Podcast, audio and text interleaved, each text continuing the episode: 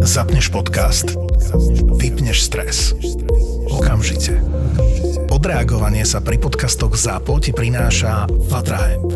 Tak ako si dopraješ prvotriedny podcast, dopraj si aj prvotriedne CBD.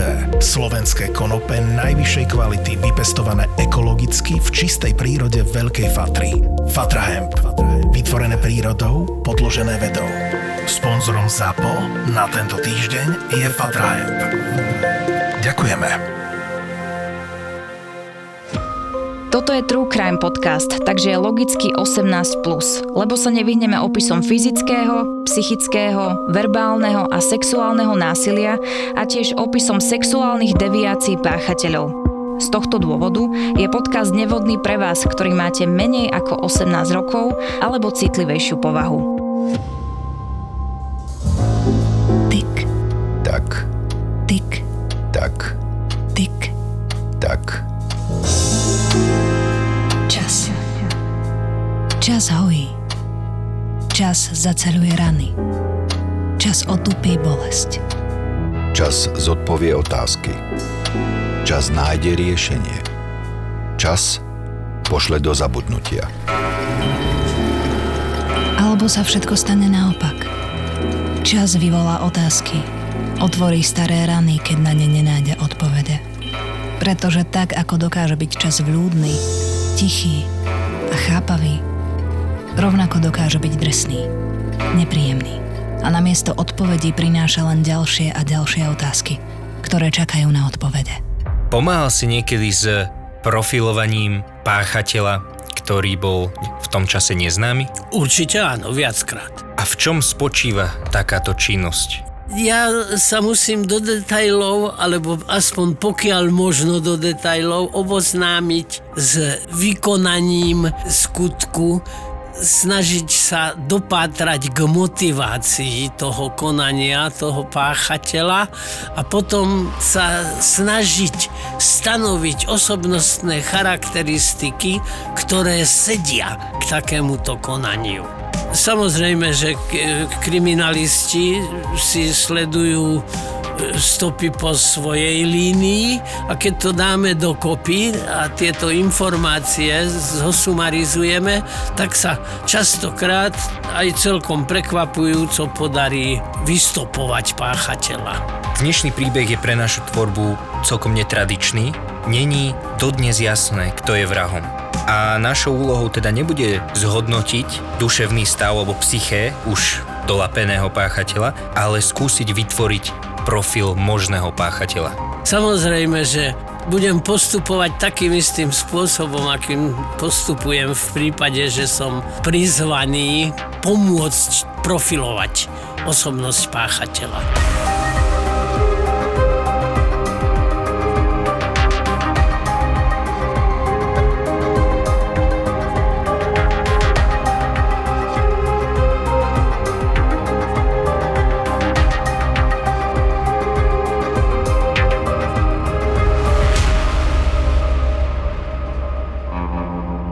1. septembrový deň v roku 1933 v Prahe už nejako nepripomínal leto, ktoré tu bolo ešte pred pár dňami. Teplota vystúpila len mierne na 21 stupňov, večer a v noci potom klesla na 15. Nepršalo. Bolo sucho. Československo sa už 15. rok tešilo zo svojej samostatnosti. Na čele štátu stál charizmatický prezident Tomáš Garik Masaryk. Do konca jeho prezidentského mandátu ešte zostáva niečo viac ako dva roky. O 5 rokov za falošný prísľub mieru Hitler oberie mladé Československo najprv o pohraničie nazývané Sudety a neskôr ho úplne rozbije. Všetky sluby o tom, že chce len mier a ochrániť utlačovaných Nemcov v Sudetách sa rýchlo rozplynú. Ako veľmi sa dejiny opakujú. Rok po ožobráčení Československa vypukne druhá svetová vojna, keď z jednej strany Hitler a z druhej strany Stalin napadnú pokojné Poľsko, aby si ho medzi sebou naporciovali. Toto všetko zatiaľ nikto netuší. Československo je jednou z najvyspelejších krajín sveta.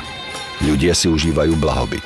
Topánky od baťu, lietadlá, lokomotívy, motocykle a autá alebo textil so značkou Made in Czechoslovakia ľudia na celom svete uctievajú ako známku najlepšej kvality.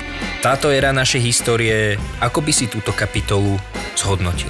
Toto, čo tu bolo povedané, je samozrejme povedané s určitou povinnou dávkou nadsádzky. Ale súhlasím s tým, že medzivojnová Československá republika bol jeden exportný vzorový štát, ktorý nám celý svet závidel. Aká nálada panovala na našom území?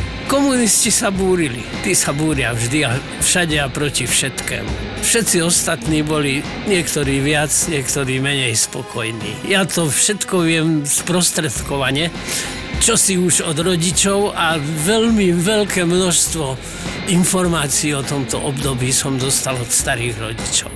Toho pokojného 1. septembra sa po nástupišti hlavnej železničnej stanice vliekol zavalitý muž s dvoma ťažkými kuframi. Z námahou vyteperil jeden do vozňa a potom do kupé. Ale nevyložil ho na sedadlá a ani sám sa k nim neposadil.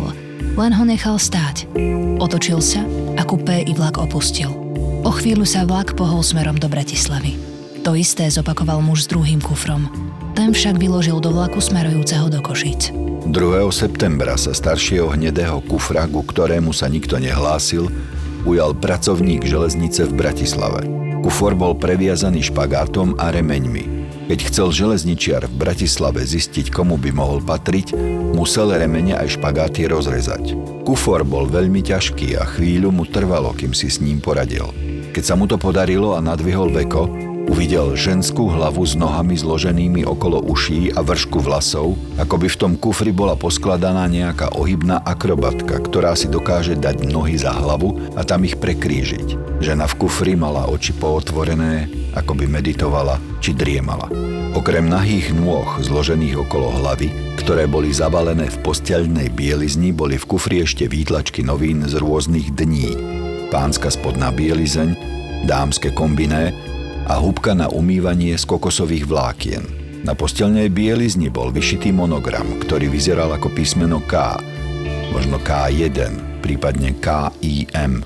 V kufri však okrem týchto vecí a nôh okolo hlavy s privretými očami nebolo nič viac. Chýbalo telo.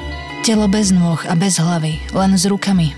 Našli ešte ten istý deň, avšak už v inom vlaku.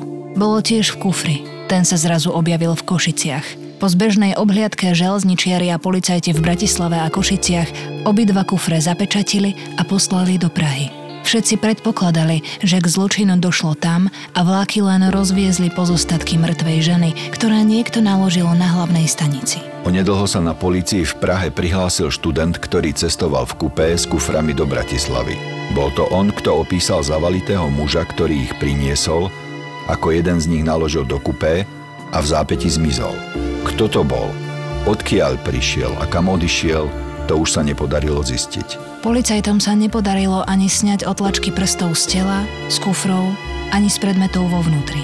Zrejme pri manipulácii v Bratislave a v Košiciach a pri následnom transporte sa daktyloskopické stopy úplne znehodnotili. Kufre vážili spolu viac ako 70 kg. Takú váhu nemohol niekto niesť len tak a vyšetrovatelia usúdili, že ten, kto s nimi prišiel na stanicu, použil nejaký dopravný prostriedok. Aký, to nikto netušil. Rovnakou neznámou bola identita rozkrájanej mladej ženy v kufri. Hlavu preto vyšetrovatelia dôkladne umili, učesali jej vlasy do predpokladaného účesu, potom vyfotografovali a posmrtný portrét mladej ženy uverejnili v novinách. Fotografie obete kufrov a aj predmetov, ktoré boli pribalené k hlave, nohám a torzu tela, policia uverejnila vo výklade policajnej stanice na Bartolomnejskej ulici v Prahe, aby ich videlo čo najviac ľudí. 6. septembra mŕtvu ženu identifikovali Zuzana a Mária Vranské. Obeťou bola ich sestra, Otília Vranská. Žila rovnako ako oni v Prahe, hoci pochádzala zo Slovenska, z Brezna. Vtedajší celý názov znel Brezno nad Hronom. Kvôli definitívnej identifikácii pricestovala do Prahy Otílína matka. Cérine telo jej však neukázali. Možno na to mali policajti vážne dôvody. Možno chceli matku ušetriť pohľadu na rozštvrtené telo.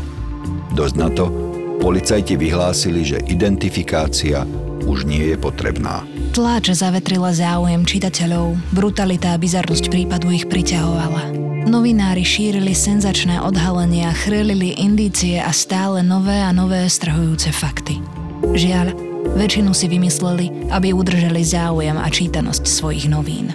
Políciu zaplovali listy s ďalšími informáciami, dohadami a údaniami. Len v prvom týždni ich prišlo viac ako 700. V dobe bez e-mailu a internetu to bolo neslýchane obrovské číslo. Neskôr sa ukázalo, že všetky údanie mali osobné pozadie. Ľudia si takto medzi sebou vybavovali účty, aby tých, ktorí nemali radi alebo im stáli v ceste, nejako zdiskreditovali a aby im záujem polície, ktorá musela všetko preverovať, zničil povesť. Viac svetla do prípadu vniesla až pitva.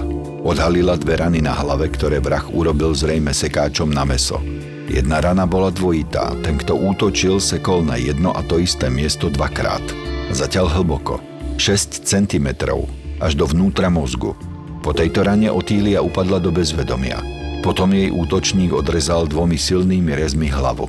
Počas oddeľovania hlavy Otília ešte žila. Ukázala to analýza tkaniva aj krv, ktorú mala v dýchacích cestách. Potom, čo jej odrezal zaživa hlavu, ten, kto vraždil, bodol už nebohú dievčinu sedemkrát do ľavého prsníka.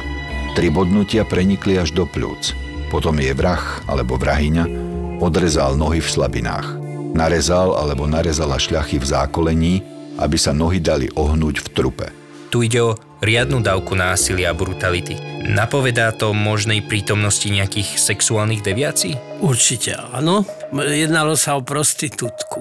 No a tie častokrát bývajú terčom deviantného, nezriedka agresívneho konania či už svojich zákazníkov, alebo nejakých inak motivovaných jedincov. Samotné to konanie a to, akým spôsobom s tým telom naložil, tak svedčí jednak pre značnú dávku arogancie, nenávisti, negatívnych emócií, ale tieto negatívne emócie s pravdepodobnosťou blížiacou sa istote so sexuálnou deviáciou páchateľa boli takým či onakým spôsobom prepletené. Môžeme automaticky vylúčiť, že by mohlo ísť o páchateľku? Automaticky to samozrejme vylúčiť nemôžeme, mohla to byť sokyňa či už profesionálna, alebo v láske. Ale percentuálne pravdepodobnosť... No, oveľa väčšia pravdepodobnosť je samozrejme, že to spáchal muž. Môže ísť napríklad aj o afekt, alebo o nejaké skratové konanie? Mohlo sa jednať aj o konanie v afekte alebo skratové konanie, ale skôr si myslím podľa toho, akým spôsobom to bolo vykonané a akým spôsobom bolo s telom naložené, že sa jednalo o premyslený akt. A ako vnímaš samotný spôsob, akým sa vrah, alebo teda vrahyňa, zbavil, zbavila pozostatkov? No práve to musel už mať premyslené vopred, pretože predsa len nie je možné takýmto spôsobom nakladať s telom, ktoré ešte donedávna bolo živé a na mieste, ktoré nie je úplne od všetkej civilizácie izolované a oprostené. Čo sa týka takých sadistických prejavov, není tam žiadne pitvanie tela, ako napríklad u Sviteka. Skôr mi to príde ako keby to bola manifestácia nenávisti. Áno, súhlasím. Lenže táto nenávisť nezriedka býva prepletená, čo sa týka motivácie so sexuálnou deviáciou o ktorej páchateľ nakoniec ani nemusí vopred vedieť. On bol nachystaný takýto skutok vykonať a ale predsa len ho vykonal takým spôsobom, ktorý určité známky a prejavy sexuálnej deviácie naznačuje. Prečo myslíš, že sa pozostatkov páchateľ, páchateľka zbavil, zbavila práve takýmto spôsobom? Dve destinácie, do ktorých boli poslané. Celý mechanizmus jeho konania svedčí preto, že sa snažil všetko doviesť do takého stupňa, ktorému by sme mohli dať také zvláštne meno, ale nie nepoužívané, dokonalý zločin. Nakoniec aj skutočnosť, že zločin nebol doposiaľ jednoznačne a dobre správne a nespochybniteľne objasnený, svedčí preto, že zbavenie sa tela bolo súčasťou plánu, ktorý ukazuje sa, každý plán má chybu. A tento, pokiaľ nejakú mal, tak doposiaľ nebola jednoznačne a nespochybniteľne odhalená. Je možné podľa informácií, ktoré máme, aspoň čiastočne odhadnúť intelekt páchateľa, páchateľky? Pri najmenšom dobrý priemer a skôr nadpriemer. A z čoho vychádzaš pri takomto hodnotení? Jednak ten spôsob, akým celú akciu vykonal, a jednak aj pri takomto zaobchádzaní s ním je potrebný primeraný alebo skôr nadpriemerný intelekt a jednak sú potrebné znalosti anatómie a značná dávka atrocitnosti, bezcitnosti, neschopnosti emocionálne takúto činnosť prežívať. Okrem spôsobu, ako došlo k vražde a štvrteniu tela, k oddeleniu hlavy dokonca zaživa, vyšli najavo aj ďalšie fakty. Po smrti telo umýli od krvi. Na koži sa našli kokosové vlákna. Pravdepodobne pochádzali z rohože alebo hubky na umývanie. V tom čase to bolo vybavenie mnohých kúpeľní. Vyšetrovatelia z toho usúdili, že k vražde došlo v súkromí, alebo to urobil niekto, kto mal nerušený prístup do sanitárneho zariadenia. Hoci bolo Československou vyspelou krajinou, na začiatku 30. rokov nebolo ani v takejto pokrokovej spoločnosti bežné, aby mali všetky byty svoju súkromnú kúpeľňu. Väčšina robotníckých bytov v Prahe ešte stále zdieľala spoločnú kúpeľňu aj toaletu. Súkromná kúpeľňa by naznačovala vyššiu vrstvu a lepšie situovaného človeka. V žalúdku zavraždeného dievčaťa boli nestrávené zvyšky jablka. To pomohlo určiť čas smrti. Bolo to niekedy medzi 1. a 3. hodinou ráno 1. septembra. Pôvodná pitevná správa hovorila aj o odbornom odrezaní končatín. Neskôr bol predpoklad o vyššej odbornosti páchateľa spochybnený a odmietnutý. Kufre, v ktorých bolo telo Otílie natlačené, mali špeciálne anglické zámky. V Československu ani v okolitých krajinách neboli bežné. Jedna zámka bola opravovaná a vyšetrovatelia sa pokúsili nájsť majstra, ktorý ju opravil. Nepodarilo sa to. Usúdili, že kufre opravoval zrejme niekto v zahraničí. Cudzí, anglický pôvod kufrov, ako aj ich oprava v zahraničí, priviedli vyšetrovateľov k názoru, že ich majiteľ veľa cestoval. Keď sa skončila pitva a analýza kufrov aj predmetov, ktoré boli k telu pribalené, prišla na rad podstatná otázka – kto vlastne bola Otília Vranská. Vedelo sa, že Otília pochádza zo Slovenska, z Brezna. Narodila sa tam 9. marca 1911. V čase vraždy mala teda iba 22 rokov. Narodila sa do chudobnej rodiny a nemala ľahký život. Pochádzala z piatich detí. Mala tri sestry a brata. Otec sa živil ako zametač ulic a jeho zárobok početnej rodine nestačil. Už počas základnej školy Otília opakovane kradla a tak sa dostala na 3 roky do polepšovne. Mala iba 11 rokov, keď ušla z domu. Keď mala 18, opäť sa dostala do konfliktu so zákonom. Potrestali ju za potulovanie, totiž Otília žiadne zamestnanie nemala. Na súde tvrdila, že pracuje ako čašníčka a je to len momentálna vec, že nemá prácu. Neuverili jej. V tom čase už žila v Žiline. Kde bývala, to dnes už nevieme. Mnoho stôp a informácií čas zahladil. Jedna z hypotéz hovorí, že bývala u rôznych mužov a za jedlo a byt im poskytovala nežnosti a potešenie. Na jar, v marci 1933, odišla Otília za lepším životom do hlavného mesta. Prahe sa snažila nájsť si stále zamestnanie, nikde však nevydržala dlho. Bývala tak ako doteraz. Stala sa spoločníčkou a chlapom za strechu nad hlavou poskytovala rozkoš. Vraj snívala o tom, že si nájde zámožného muža, ktorý jej ponúkne, ako sa v Prahe vravelo, sňatek a budú žiť spolu v dostatku a v láske na veky. Aj vtedy už bola popolušiek plná Praha. Jej konkurentky ju preto hanlivo nazývali naivní vesnické tele, alebo len jednoducho Slovačka. Otília vyzerá byť ideálnou obeťou z hľadiska viktimológie. Zvyšuje toto podľa teba pravdepodobnosť, že tu ide o sériového vraha? Tento skutok by som nepripísal sériovému vrahovi. Bol to vrah, ktorý mohol nenávidieť ženy, to mohla byť aj vrahyňa. S najväčšou pravdepodobnosťou to bol muž ktorého sadistické sklony boli v jeho osobnosti, v jeho psychosexuálnej výbave prítomné.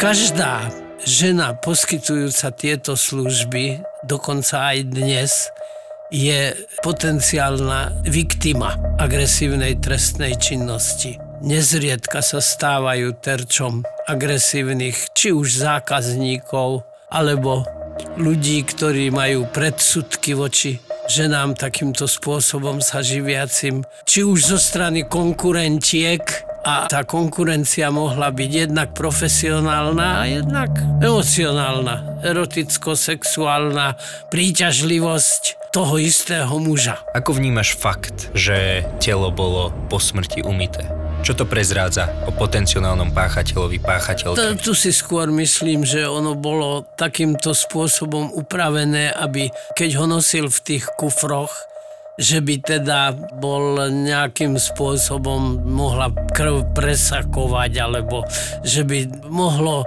existovať na tej batošine niečo podozrivého.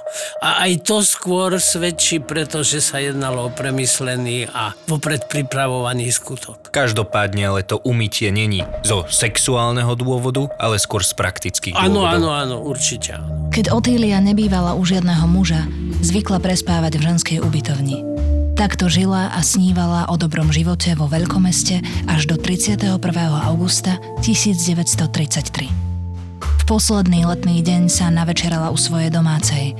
Spomenula jej, že večer o 8. má rande s nejakým rotmajstrom, ktorý jej slúbil sobáž a prácu vo vojenskej práčovni. Pani domáca jej krásne očakávania nezdieľala Namiesto toho ju upozornila, že jej dlhuje nájomné a aby sa nevracala po polnoci. Svetkovia neskôr vypovedali, že Otíliu videli v meste s jej bývalou spolubývajúcou, slečnou Wellingerovou. Okolo 8. večer sa naozaj stretli v pasáži Koruna s rotmajstrom Jozefom Piekným. Pán rotmajster však už mal po boku inú ženu. Známu prostitútku Antóniu Koklesovú. Rovnako ako Otília, aj Antónia pochádzala zo Slovenska. Obe sa poznali ešte zo Žiliny a voľa kedy boli kamarátky. Kvôli rotmajstrovi peknému sa však pohádali. Pustili sa do seba, ale čo chvíľa sa upokojili a Otka a jej starí aj noví známi sa spolu presunuli do reštaurácie u kupcú. Tam sa všetci najedli a Otília si dala pár píju. Ostatným sa stiažovala, že nemôže prísť neskoro domov, pretože bude mať problém s pani domácou. Už udobrená Antónia Koklesová jej navrhla, že môže prespať v jej byte. Otília to však odmietla. Po pár pivách sa ostatným zverila, že chce stráviť noc s čašníkom z kaviárne Rokoko. Pri vypočúvaní neskôr tento čašník vypovedal, že Otíliu Vransku zase nepoznal až tak dobre, aby ju nechal u seba prespať a strávil s ňou noc. Otília, Antónia a ich spoločník, rotmajster Piekný, po večeri a pár pivách odišli z reštaurácie u kupcu a presunuli sa na Karlovo námestie. Okolo 11. sa Otília od rotmajstra a jeho prostitútky odpojila.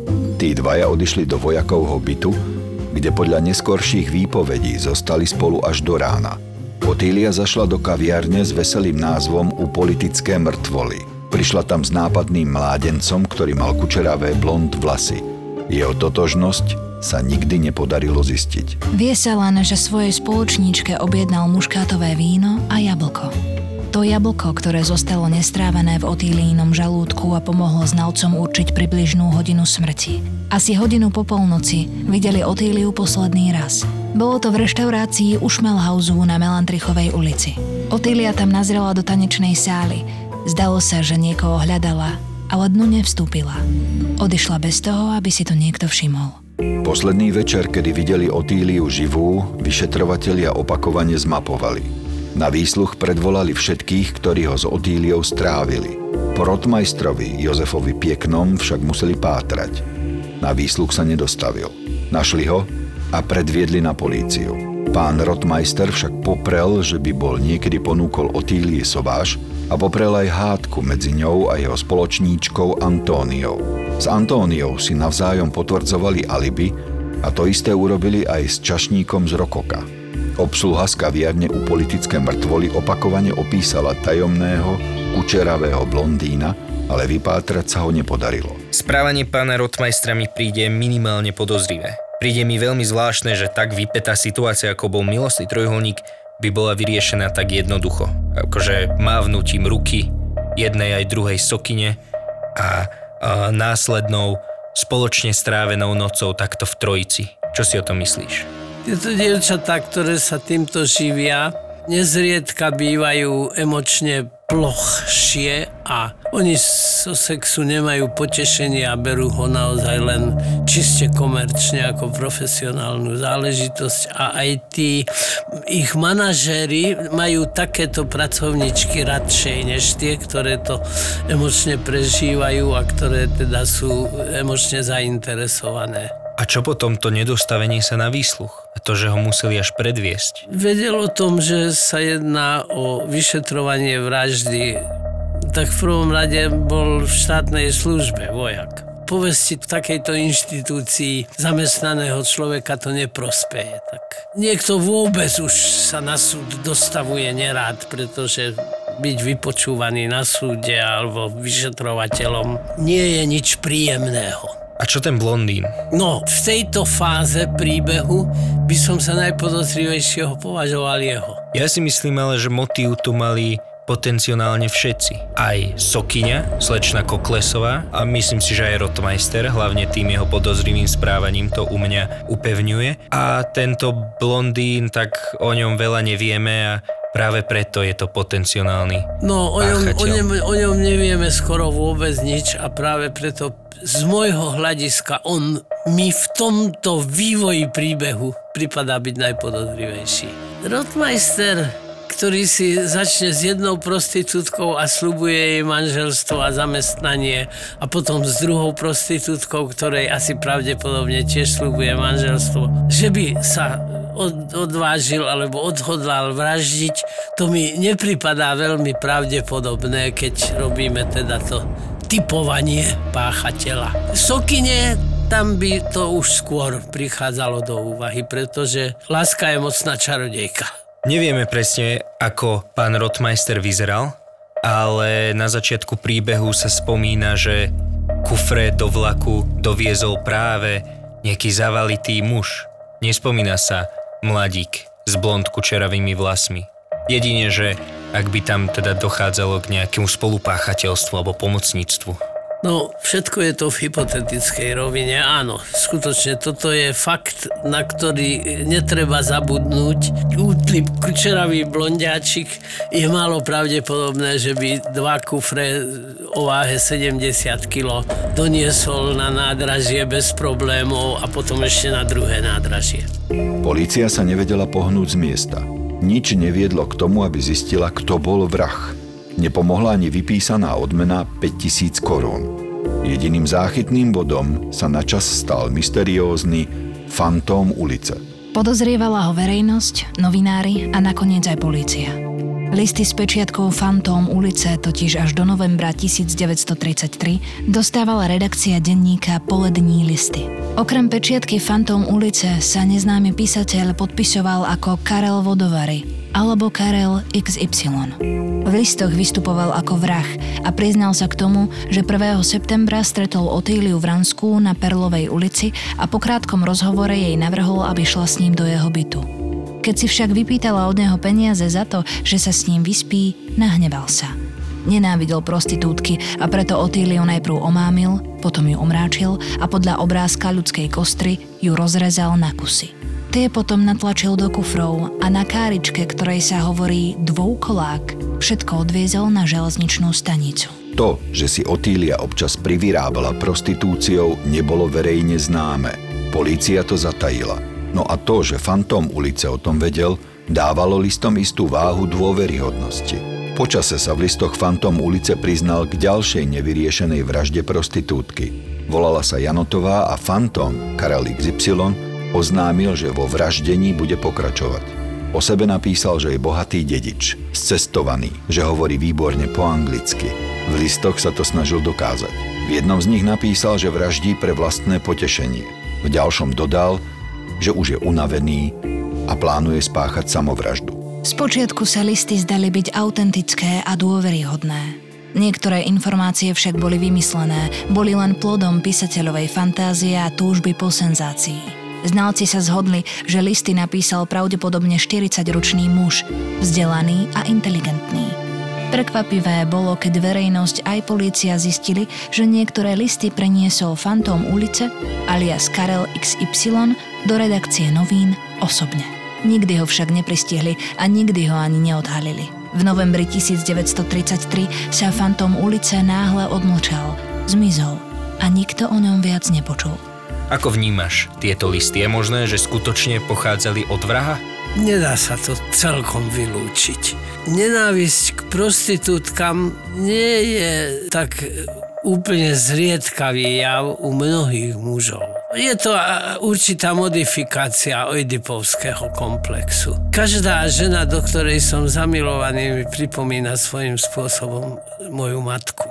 A keď je to prostitútka, tak to musí byť pre mňa nesmierne dehonestujúce a ponižujúce. To je taká teória, ktorá nemá charakter hoaxu ani nejakej konšpiračnej teórie. Je to teória, ktorá má veľmi blízko k psychoanalýze, ale skutočne veľmi blízko aj k realite. Oidipovskému komplexu sa nevyhol určite ani jeden muž každý aspoň podpriemerne inteligentný muž si ním v priebehu svojho života prešiel. To zaujímavé na listoch Fantoma ulice je to, že on disponoval informáciami, ktorými verejnosť nedisponovala. A taktiež to, že hovoril, že je cestovaný, že prešiel anglickom, to by možno trošku súviselo aj s tými anglickými špeciálnymi zámkami na tých kufroch. Ale ja si myslím, že toto bolo skonšpirované novinármi aby mali o čom písať. Nie je to vylúčené, ale hovorím, stále sme v hypotetickej rovine, ako ja hovorím vám v týchto súvislostiach na veľmi tenkom ľade. Po zmiznutí fantóma ulice sa objavili nové teórie. Smrť Otílie Vranskej sa zdala byť jednou zo série nevyriešených vražd pražských žien v rokoch 1926 až 1938.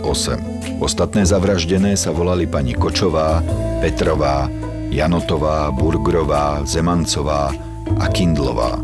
Zdalo sa, že ide o sériového vraha. Do profilu však nezapadalo, že nie všetky boli prostitútky. Ani modus operandi sa nezhodoval. Ženy boli väčšinou uškrtené a len v dvoch prípadoch im, podobne ako Otílii, odrezali hlavu. Aby sa nedali identifikovať, v niektorých prípadoch polial vrah alebo vrahovia ženy kyselinou. Ďalšia špekulácia o nevyriešených vraždách sa sústredila na národnosť prostitútok. Vznikla teória, že vrah zabíja v pravidelnom intervale raz za rok a cieli na Slovenky. Hoci sa vraždy prostitútok nikdy nepodarilo objasniť, nepotvrdilo sa ani to, že by ich mala na svedomí jedna osoba. Vynárali sa stále nové teórie a zaručené odhalenia. Polícia prijala viac ako 5000 podnetov a všetky musela preveriť.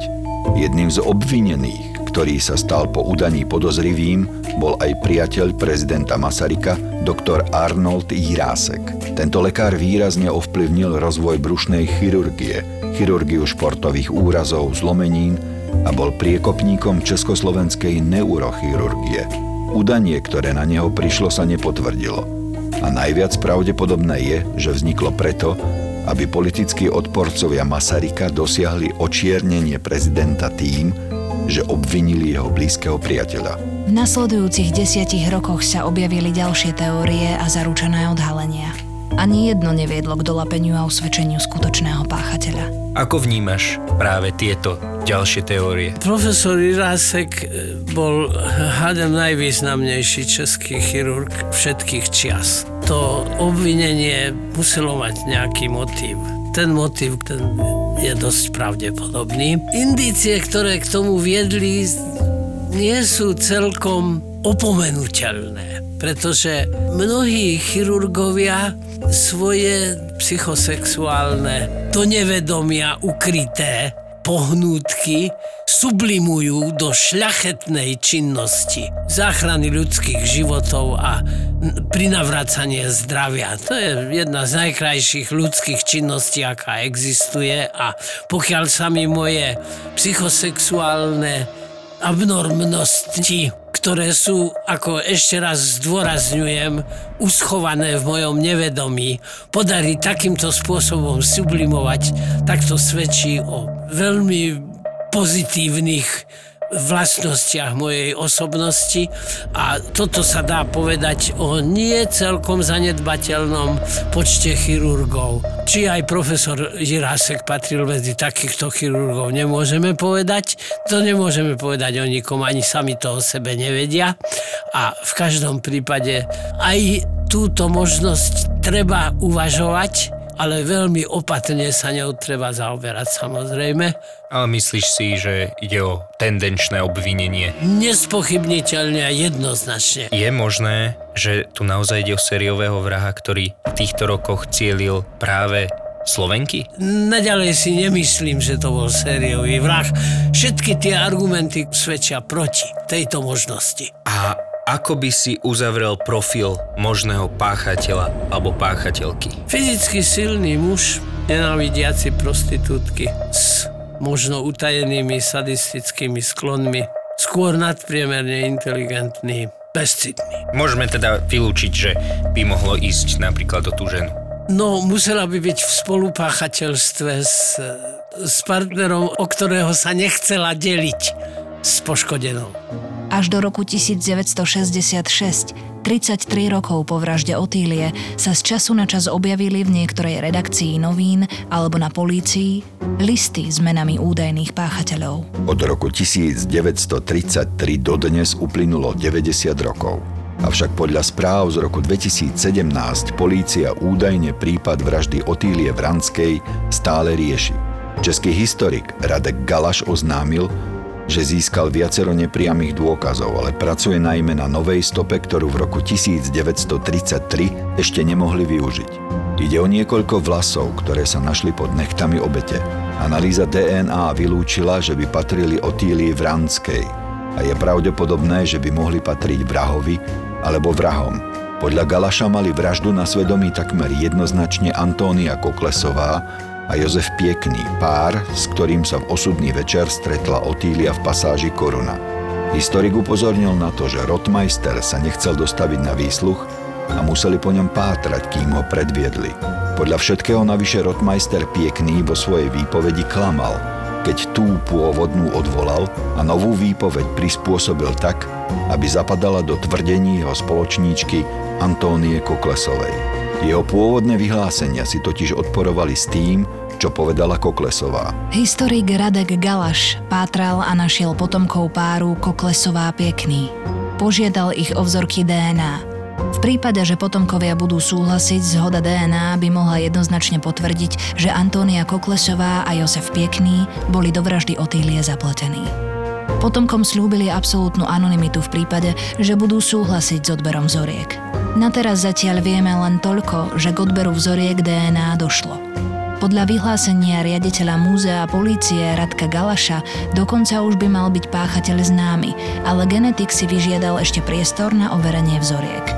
Zatiaľ sa tak nedá z istotou povedať, či Koklesová a Piekný sú tí, ktorí mali niečo dočinenia s brutálnou vraždou Otílie, alebo naopak, či ich možno definitívne vylúčiť. Kriminalista Jozef Lotes, ktorý sa zaoberá odloženými prípadmi, sa vo februári tohto roka vyjadril. Materiály, ktoré sme videli, sú dostatočné pre genetiku, pre DNA a dovolím si tvrdiť, že je otázkou niekoľkých dní, aby sme z nich získali profil DNA a tým aj profil páchateľa. Pána Galáša som kontaktoval a pokúsim sa zistiť, či vyšetrovanie postúpilo. Ak sa dozviem viac, budem informovať na našom Toldo profile. Ja k tomu môžem dodať len toľko, že pokiaľ to testovanie výjde v prospech tejto posledne vyslovenej teórie, tak potom nie je o čom uvažovať. Ale čím väčšia časová vzdialenosť od skutku, tým menšia šanca na úspech. V čom vidíš hlavné dôvody, prečo tento prípad ostal nevyriešený? Mohol sa na tom podielať nenáležitý a prekotný záujem médií, ale trvám aj tak na tom, čo som povedal pred chvíľou, že novinár, keď sa niečo dozvie, tak je jeho povinnosť zverejniť to čitateľom. Možno ani práca policie nebola celkom taká, aká by mala byť, ale hlavne zdôrazňujem to, čo som tu v tomto príbehu na začiatku povedal. Že spôsob, akým bol tento skutok vykonaný, premyslený a dovršený, má dosť blízko k tomu, čo nazývame dokonalý zločin. Nevyriešená vražda Otílie Vranskej, ktorú rozkrájali a napchali do dvoch kufrov a tie poslali vlakom na Slovensko, do Košíca, do Bratislavy, tak dodnes nedáva policajtom pokoj. Zrejme právom je označovaná za najväčšiu záhadu československej kriminalistiky. Jemne pozmenený sa tento príbeh objavil v jednej z epizód seriálu 30 prípadov Majora Zemana pod názvom Kvadratúra ženy – Oveľa známejšia je však inšpirácia, ktorú dal príbeh slávnemu seriálu Hriešni ľudia mesta Pražského v hlavnej úlohe s legendárnym policajným radcom Vacátkom. Nesmrteľne ho stvárnil Jaroslav Marvan. Aj meno legendárneho policajta vzniklo nadväzne na prípad vraždy Otílie Vranskej. V tom čase ho vyšetroval skúsený policajt, kriminálny radca Jozef Vaňásek. Od Vaňáska k Vacátkovi to bolo pre tvorcov seriálu len nadskok. Nevyriešený prípad Otílie Vranskej sa vraj podpísal aj pod predčasnú smrť skutočného kriminálneho šéfa Jozefa Vaňáska. Zožieral sa ním celé roky. Jeho syn povedal, že mu nedal spávať až do jeho posledného dňa. Tik. Tak. Tik. Tak. Tik.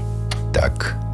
Pri spoločnom hrobe s náhrobným kameňom, na ktorom je napísané spoločné pohřebište, stojí slávny policajný radca Vacátko, postrach pražskej galérky.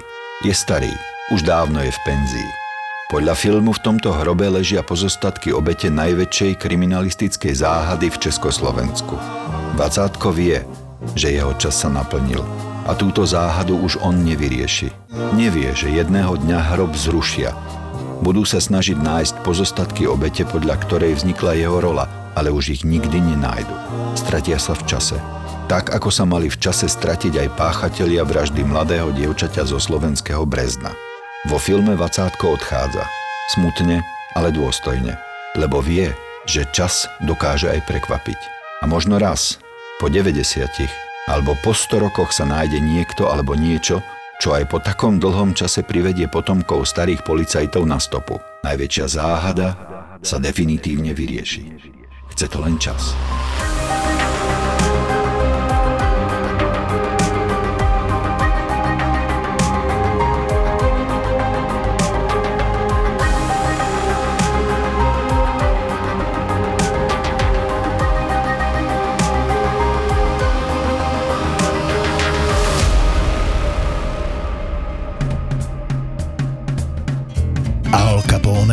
Začiatky Hollywoodu, prohibícia. Príďte nasať atmosféru Ameriky 20 rokov na prvú liveku diepisného podcastu Tak bolo. Tak bolo. Vo štvrtok, 4. mája v hoteli Color v Bratislave. Lístky zoženieš iba na SK. A budeme veľmi radi, keď sa tam všetci stretneme. Tak bolo prvý raz naživo ti prináša Česká mincovňa. Už vo štvrtok, 4. mája. Jasné, že keď mm-hmm. predávaš vilu v Tatrách, tak ti tam prídu normálni ľudia, ale... Na. Ha, no, vedeli by sme povyprávať. Tak eh, vyprávajte, dievčatá. Chceli odo mňa vedieť objem chladničky. Proste už sa tam niekto spýtal.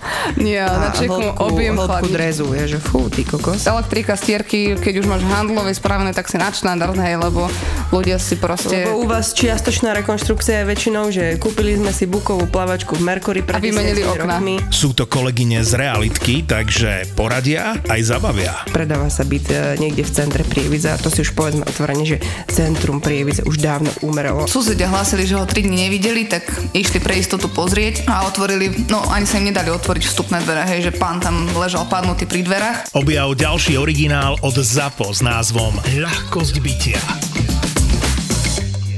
Povie ti to oznamovcov vetom. Mne sa páči na nich taká tá... Tá ľahkosť bytia. ZAPO. Zábrná v podcastovách.